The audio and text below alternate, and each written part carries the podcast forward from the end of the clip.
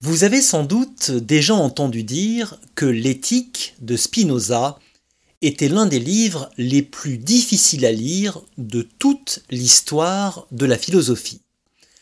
J'ai l'ambition pourtant de vous démontrer le contraire. J'espère même vous convaincre que l'éthique est un livre simple à comprendre et à mettre en pratique pourvu qu'on en possède les clés. Alors, tout devient limpide, lumineux, et l'on a presque envie d'appliquer immédiatement les principes de vie que nous enseigne Spinoza. Ces fameuses clés, c'est Spinoza lui-même qui a pris la peine de nous les donner. En effet, à la fin de la quatrième partie de l'éthique, Spinoza a écrit un résumé complet et simplifié de sa philosophie, une sorte de précis, de manuel facile à mémoriser, afin que chacun puisse l'utiliser dans sa vie quotidienne. Ce résumé de quelques pages, vous l'avez peut-être déjà vu dans des librairies, puisqu'il a souvent été édité sous la forme d'un petit livre intitulé De la droite manière de vivre. C'est ce précieux traité que nous allons étudier dans l'épisode d'aujourd'hui. Et lorsque nous l'aurons compris, nous pourrons ensuite plus facilement aborder toute la philosophie de Spinoza. Parole de philosophe. Spinoza nous dit ce que nous appelons bon, c'est ce qui est utile à la conservation de notre être. Et ce que nous appelons mauvais, c'est ce qui est nuisible à la conservation de notre être. Autrement dit, ce qui est bon, c'est ce qui augmente notre puissance d'agir. Et ce qui est mauvais, c'est ce qui diminue ou ce qui empêche notre puissance d'agir. Et pour savoir si notre puissance d'agir augmente ou diminue, nous disposons d'un critère infaillible. Lorsque notre puissance d'agir augmente, nous ressentons de la joie, et au contraire, lorsque notre puissance d'agir diminue, nous ressentons de la tristesse. Plus notre puissance d'agir augmente, plus nous sommes actifs et plus nous devenons libres. Et inversement, plus notre puissance d'agir diminue, plus nous sommes passifs et plus nous devenons des esclaves. Ce sont les mots qu'emploie Spinoza. Et le but de l'éthique, c'est de nous fournir une méthode de philosophie pratique qui nous enseigne tout ce que nous devons faire au quotidien pour devenir des hommes libres et tout ce que nous devons éviter de faire pour ne pas devenir des esclaves. Voilà, c'est ça l'éthique de Spinoza. Oubliez tout ce que vous ont dit ceux qui vous ont présenté l'éthique comme un livre soi-disant compliqué, voire incompréhensible. Maintenant que vous connaissez le but que s'est donné Spinoza en écrivant l'éthique, vous pouvez comprendre son œuvre. Et pour commencer, rappelons une notion simple qui est à la base de toute la pensée de Spinoza. Cette notion, c'est le conatus. Le conatus, c'est l'effort que fait toute chose pour persévérer dans son être. Et quand nous disons toute chose, il s'agit de toute chose qui existe dans l'univers. Cela peut tout aussi bien être un atome, une pierre, une plante ou un être humain. Absolument toute chose qui existe dans l'univers possède une force interne qui la pousse à continuer d'exister. Bien sûr, cela ne signifie pas que cet effort est conscient. Par exemple, lorsqu'une pierre s'efforce de conserver son état en résistant aux forces extérieures qui pourraient altérer sa structure ou sa forme, elle n'a pas conscience de cet effort. En revanche, nous, les êtres humains, nous avons conscience de notre conatus, puisque nous ressentons du désir. C'est notre désir qui nous fait persévérer dans notre être. J'ai déjà consacré un épisode à la question du désir chez Spinoza, auquel je vous renvoie si vous voulez approfondir ce sujet. Mais ce qui nous intéresse aujourd'hui, ce sont surtout les conséquences de ce principe. Si tout ce vers quoi nous tendons c'est de persévérer dans notre être, alors, écrit Spinoza, la raison ne nous demande jamais de faire quoi que ce soit qui aille contre cela. Vivre selon la raison, cela consiste donc à ce que chacun s'aime soi-même et qu'il recherche toujours ce qui est bon et utile pour lui. L'effort pour se conserver est donc le premier et l'unique fondement de la vertu. Alors là, la morale religieuse en prend un sacré coup. Et pour cause, elle nous a appris exactement le contraire. La morale religieuse nous a appris que la vertu consistait à ne jamais rechercher ce qui était bon pour nous, ni ce qui nous procurait de la joie. Elle nous a même appris que cette recherche constituait précisément un péché et le fondement de l'immoralité. Bref, la religion nous a mis la tête à l'envers. Or, écrit Spinoza, d'autant plus chacun s'efforce et a le pouvoir de chercher ce qui lui est utile, c'est-à-dire de conserver son être, d'autant plus il est doué de vertu. Et au contraire, d'autant chacun néglige ce qui lui est utile, d'autant il est impuissant. Fin de citation. Autrement dit, ce que Spinoza appelle la vertu, c'est ce que la religion appelle le vice. Et ce que Spinoza appelle le vice, c'est ce que la religion appelle la vertu. Mais alors, vous allez me dire, si chacun doit avant tout rechercher ce qui est bon pour lui, alors c'est le triomphe de l'égoïsme, c'est la loi de la jungle, c'est le chaos social. Eh bien justement non, c'est tout le contraire. Et la preuve, c'est que nous ne vivons pas en solitaire nous vivons en société. Si les êtres humains vivent en société, c'est tout simplement parce qu'ils font l'expérience qu'ils peuvent beaucoup plus facilement se procurer ce dont ils ont besoin par un secours mutuel et qu'ils ne peuvent éviter les dangers de toutes sortes qu'en joignant leurs forces.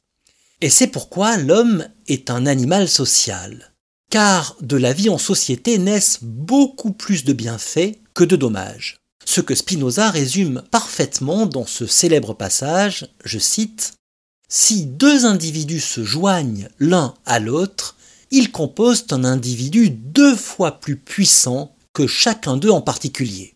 À l'être humain, il n'est donc rien de plus utile qu'un autre être humain.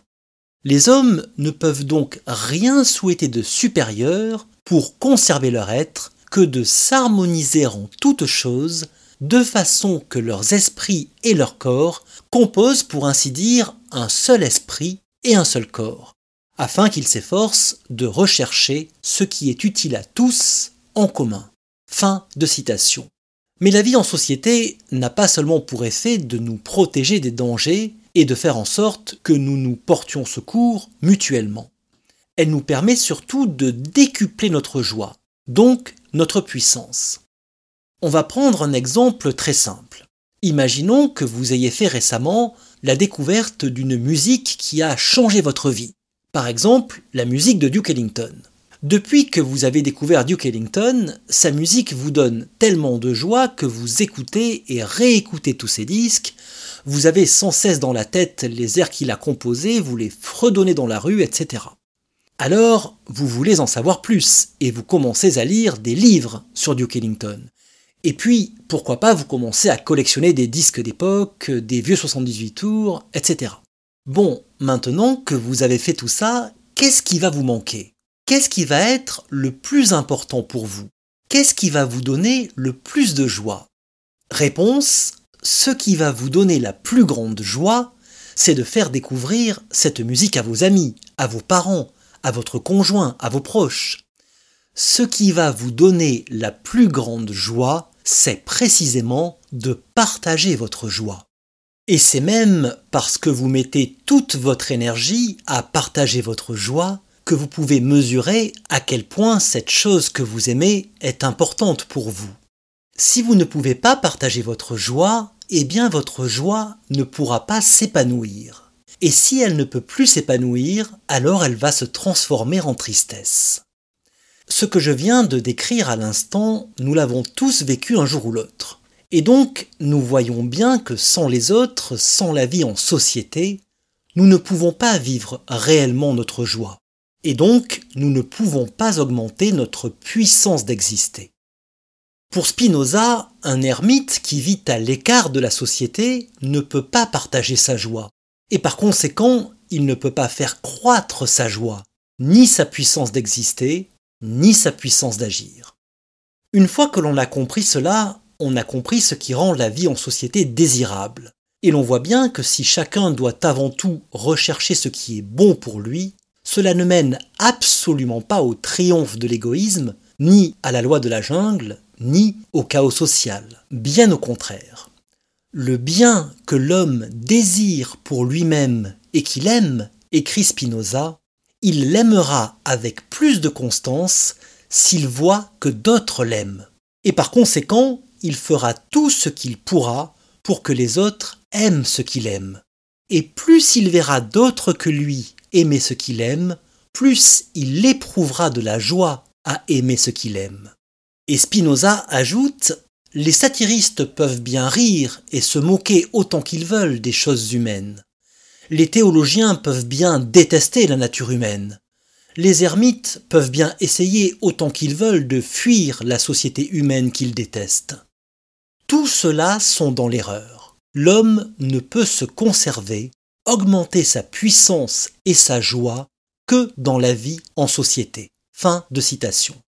Maintenant, pour aller un peu plus loin, nous allons expliquer les deux concepts majeurs sur lesquels Spinoza fonde la droite manière de vivre. Ces deux concepts sont les passions et les actions. Alors, lorsque Spinoza emploie le mot passion, il faut l'entendre dans le sens ancien du terme. Une passion, c'est le fait d'éprouver une souffrance. Donc, pour Spinoza, les passions s'opposent aux actions. Ressentir une passion, c'est être passif. D'ailleurs, vous l'entendez bien, ces deux mots, passion et passif, ont la même étymologie. Ils sont formés sur le même radical. Mais que signifie être passif? Nous sommes passifs lorsque nous ressentons quelque chose dont nous ne sommes pas la cause. Lorsque ce que nous ressentons ne provient pas de notre propre puissance, mais provient d'une cause extérieure à nous. Et la droite manière de vivre, pour la résumer en une phrase, cela consiste précisément à ne pas être passif, mais autant qu'il est en notre pouvoir d'agir en toutes circonstances. Prenons un exemple très simple. Je suis dans la rue et tout à coup je vois quelqu'un qui trébuche, qui tombe et qui se blesse je peux réagir de deux façons différentes. Première façon, j'éprouve de la pitié pour celui qui est tombé. Je me dis Oh, le pauvre homme, j'espère qu'il ne s'est pas fait trop mal. En même temps, ce trottoir est si mal entretenu. Ce n'est pas étonnant qu'il y ait des accidents. Avec tous les impôts qu'on paye, il pourrait au moins entretenir la chaussée. Mais nos impôts sont mal utilisés. D'ailleurs, tout va mal dans ce pays. Je suis sûr que lorsque l'ambulance va emmener à l'hôpital ce type qui vient de tomber, il va devoir attendre pendant des heures dans le couloir des urgences parce que les hôpitaux n'ont plus les moyens, etc., etc. Pendant que je me dis tout ça, j'éprouve toutes sortes d'émotions tristes. La pitié, la rancœur, la colère, l'indignation. Mais pendant ce temps, la personne qui est tombée et qui s'est blessée, elle, elle est toujours par terre. Je suis tellement accaparé par mes émotions tristes que je reste passif et que je ne porte pas secours à cette personne. Et c'est dans ce sens que l'on peut dire que mes émotions tristes sont des passions, au sens spinozien du mot.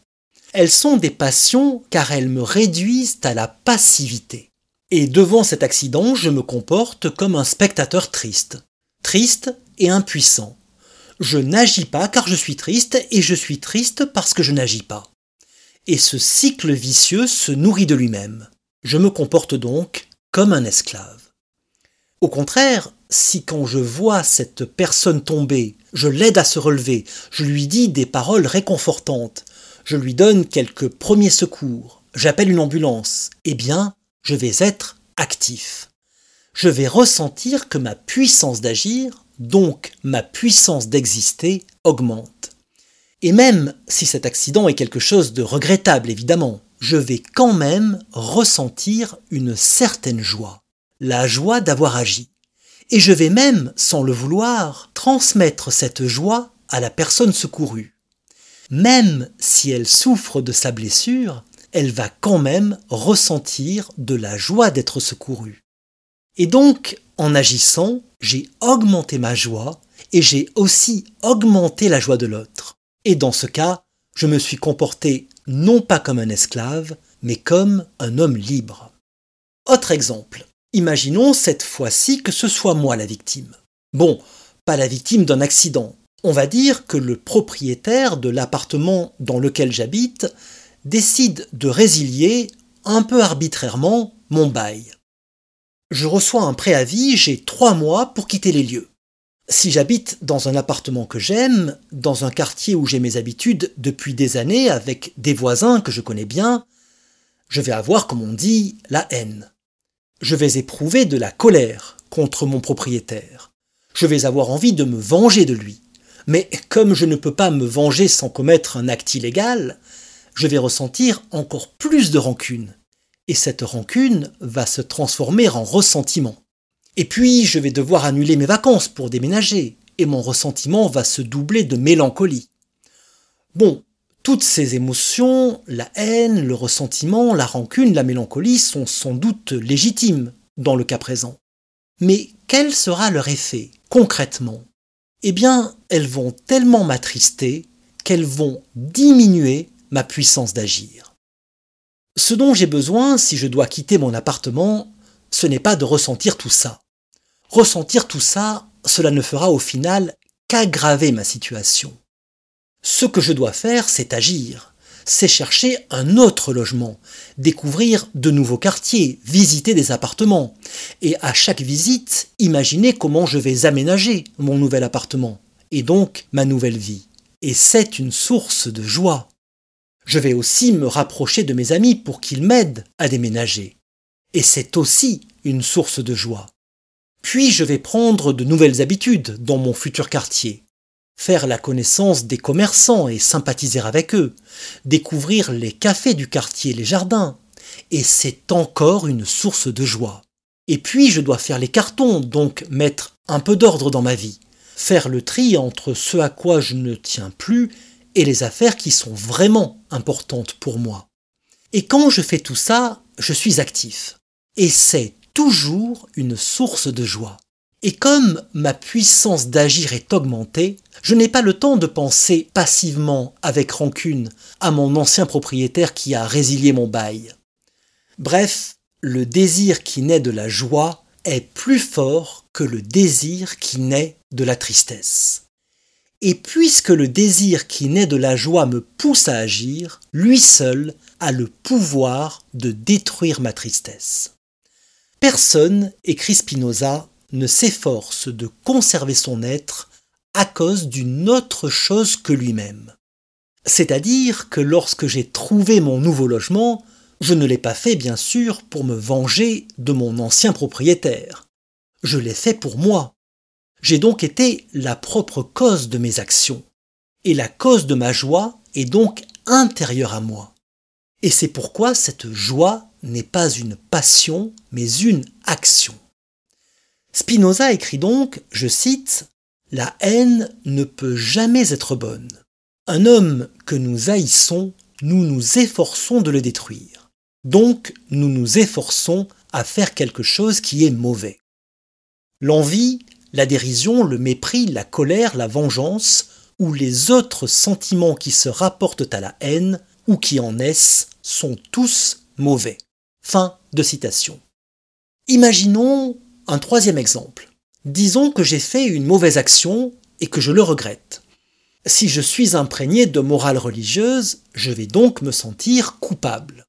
Alors, que me dirait Spinoza dans ce cas-là? N'ai-je pas raison de me sentir coupable? Eh bien, Spinoza répond non. Et s'il répond non, ce n'est pas par absence de moralité, ce n'est pas par indifférence, mais c'est parce que faire une mauvaise action et ensuite éprouver de la culpabilité, donc de la tristesse, cela revient en fait à faire deux mauvaises actions au lieu d'une. La première mauvaise action, c'est celle que j'ai faite. Et la deuxième mauvaise action, c'est cette tristesse que je ressens. Cette tristesse qui va, comme nous l'avons vu, me rendre passif. Et en restant triste et passif, je vais sans doute commettre, sans le vouloir, encore une autre mauvaise action. Bref, c'est un cercle vicieux infernal. Si j'ai commis une mauvaise action, ce que je dois faire, ce n'est pas regretter, ce n'est pas culpabiliser, c'est encore une fois agir. Agir pour réparer ma mauvaise action. Et seule cette action de réparation a un sens, car elle me permet de me réinscrire dans un processus de joie, de désir, d'action et de vie. Spinoza écrit donc, je cite, Le repentir n'est pas une vertu, car le repentir ne naît pas de la raison. Celui qui se repent de ce qu'il a fait est deux fois malheureux ou impuissant, car on se laisse vaincre d'abord par un mauvais désir, ensuite par la tristesse. Fin de citation. Bien, je pense que vous avez compris l'essentiel du raisonnement éthique de Spinoza. Donc, comme vous le voyez, il s'agit avant tout d'une philosophie pratique, c'est-à-dire d'une philosophie qui nous enseigne les règles d'une bonne conduite, d'une vie conforme au bien. Et pour nous enseigner ces règles, Spinoza a d'abord été obligé de définir ce qu'est le bien. Et comme nous l'avons vu, le bien, c'est ce qui est utile à la conservation de notre être. Rechercher le bien consiste donc toujours à rechercher ce qui est bon et utile pour nous. Maintenant que nous connaissons le principe de la pensée éthique de Spinoza, nous pouvons l'appliquer à tous les cas concrets qui se présentent à nous. Par exemple, rien n'est plus contraire à la conduite spinoziste que d'avoir une discipline de vie tellement rigoureuse qu'elle nous prive de tout plaisir. Ce sont ceux qui ont peur de la mort et de la maladie qui ont une telle conduite. Celui qui a peur de la mort ou de la maladie, écrit Spinoza, va par exemple se fixer un régime alimentaire tellement rigoureux qu'il n'aura même plus de plaisir à se nourrir. Au contraire, celui qui n'est pas déterminé par la peur de la mort ou de la maladie va prendre plaisir à déguster la nourriture qu'il aime. Et ainsi, il va jouir de la vie bien mieux que celui qui appréhende la mort et qui fait tout pour l'éviter. Mais est-ce qu'on doit en conclure qu'il faut tout se permettre? Que si l'on a envie de faire des choses dangereuses pour notre santé, comme de fumer ou de boire excessivement par exemple, il ne faut pas s'empêcher de les faire Non bien sûr, mais il faut en connaître la raison. Et la raison, écrit Spinoza, c'est que certains désirs ne se rapportent qu'à une partie du corps sans avoir égard à notre personne tout entière. Et ce sont ces désirs-là qui sont excessifs. Nos désirs rationnels, au contraire, doivent se rapporter à notre personne tout entière. Pour illustrer cette idée, Spinoza prend l'exemple de la différence entre le plaisir sexuel et le plaisir amoureux. Dans le plaisir sexuel, nous ne cherchons à satisfaire qu'une partie de notre corps. Alors que dans le plaisir amoureux, c'est toute notre personne qui éprouve de la joie et de l'allégresse. L'allégresse que Spinoza définit comme la joie éprouvée simultanément dans le corps et dans l'esprit. Ainsi, le plaisir amoureux inclut le plaisir sexuel, mais il ne se limite pas à lui. Et il en va de même pour tous les plaisirs. Les plaisirs que nous devons rechercher, ce ne sont pas les plaisirs qui ne concernent qu'une partie de notre corps. Car alors, ces plaisirs désorganisent notre corps, nuisent à l'unité de notre être. Alors que les plaisirs qui nous procurent de l'allégresse renforcent l'unité de notre personne. Autrement dit, nous font persévérer dans notre être. Et c'est pourquoi nous ne devons jamais nous priver de ces plaisirs-là. Spinoza écrit, je cite, Il n'y a qu'une farouche et triste superstition qui interdit de prendre du plaisir. Car en quoi convient-il mieux d'apaiser la faim et la soif que de chasser la mélancolie? D'autant nous sommes affectés d'une plus grande joie, d'autant nous passons à une perfection plus grande. C'est pourquoi user des choses et y prendre plaisir, autant qu'il peut se faire, c'est cela, la sagesse. La sagesse, c'est de se refaire et de se ranimer au moyen d'une nourriture et de boissons agréables, prises avec modération, comme aussi au moyen des parfums, du charme des plantes verdoyantes, de la parure, de la musique, des jeux, des spectacles, et autre chose du même genre, dont chacun peut user sans aucun dommage pour autrui. Fin de citation. Spinoza s'attaque enfin à une série de fausses oppositions. Par exemple, on oppose généralement l'espoir et la crainte. On oppose aussi l'humilité et l'orgueil. Et l'on oppose bien sûr le courage et la fuite. Spinoza démontre que toutes ces oppositions sont trompeuses, car dans chacune d'elles, il s'agit en fait des deux faces d'une même passion triste. Nous devons donc, pour connaître la droite manière de vivre, apprendre à déceler, à repérer ces fausses oppositions et à ne jamais en être dupe. Commençons par la fausse opposition entre l'espoir et la crainte. Spinoza nous dit l'espoir et la crainte, c'est la même chose, car la crainte est une tristesse, et l'espoir, eh bien l'espoir aussi c'est une tristesse, car l'espoir, ce n'est rien d'autre qu'une crainte à l'envers. En effet, celui qui éprouve de l'espoir éprouve en fait l'envie que sa crainte ne se réalise pas. Et celui qui éprouve de la crainte éprouve en fait l'envie que son espoir se réalise. Ce qui revient exactement au même. Ça, tout le monde en a fait l'expérience. C'est quand on espère le plus que quelque chose arrive que l'on craint le plus que cette chose n'arrive pas. Si vous avez passé un concours et que vous espérez l'avoir réussi, votre espoir est exactement la même chose que votre crainte de l'avoir raté. Donc la crainte et l'espoir ne sont que des passions, des sentiments qui nous réduisent à l'impuissance. Autre fausse opposition, l'humilité et l'orgueil. C'est parce que l'on ignore l'étendue de notre puissance que l'on est humble. Et c'est parce que l'on ignore les limites de notre puissance l'on est orgueilleux. Donc l'humilité comme l'orgueil s'explique par une seule et même cause, l'ignorance de soi. Enfin, Spinoza nous dit que la vertu de l'homme libre se montre aussi bien dans sa capacité à éviter les dangers qu'à les surmonter. Spinoza écrit, je cite, L'homme libre choisit la fuite avec la même fermeté, avec la même présence d'esprit qu'il peut choisir le combat. La force d'âme consiste à éviter le danger et non à s'y exposer. Par danger, j'entends tout ce qui peut être cause de quelque mal, comme de la tristesse, de la haine, de la discorde, etc. Fin de citation. Cette réflexion de Spinoza est d'une originalité singulière dans l'histoire de la philosophie. Elle va à contre-courant de la figure du héros, une figure à laquelle bien peu de philosophes ont osé s'attaquer.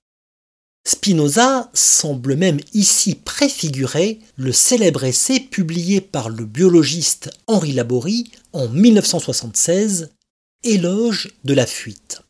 Dans ce livre, Éloge de la fuite, Henri Laborie écrit, je cite, Nous ne vivons que pour maintenir notre structure biologique. Nous sommes programmés depuis l'œuf fécondé pour cette seule fin et toute structure vivante n'a pas d'autre raison d'être que d'être. Fin de citation. Ça ne vous rappelle rien, cette phrase d'Henri Laborie?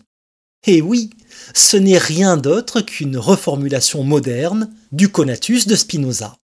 Notre devoir, c'est de nous maintenir et de persévérer dans notre être. Là réside la vertu. Là réside le fondement de la droite manière de vivre. Dans son éthique, Spinoza est ainsi l'héritier d'une tradition philosophique qui remonte à Épicure. J'ai d'ailleurs consacré sur cette chaîne un épisode à la philosophie épicurienne que je vous invite à écouter. Ce qui est remarquable, c'est qu'il y a une sorte de lignée de philosophes depuis Épicure jusqu'à Spinoza en passant par Lucrèce. Et cette lignée, assez clandestine finalement, assez minoritaire dans l'histoire de la philosophie, se poursuit après Spinoza, avec certains textes de Nietzsche, avec Gilles Deleuze et même avec Henri Laborie. Autant de philosophes qui ne forment ni une école, ni un courant de pensée, mais qui sont unis par une sorte de lien secret, de fil d'Ariane qui les relie par-delà les millénaires dans le labyrinthe de la philosophie. Et ce fil d'Ariane, nul ne l'a mieux exprimé que Spinoza lui-même, lorsque pour conclure cette quatrième partie de l'éthique, cette droite manière de vivre, il écrit cette phrase. L'homme libre ne pense à aucune chose moins qu'à la mort, et sa sagesse est une méditation non de la mort, mais de la vie. Parole de philosophe.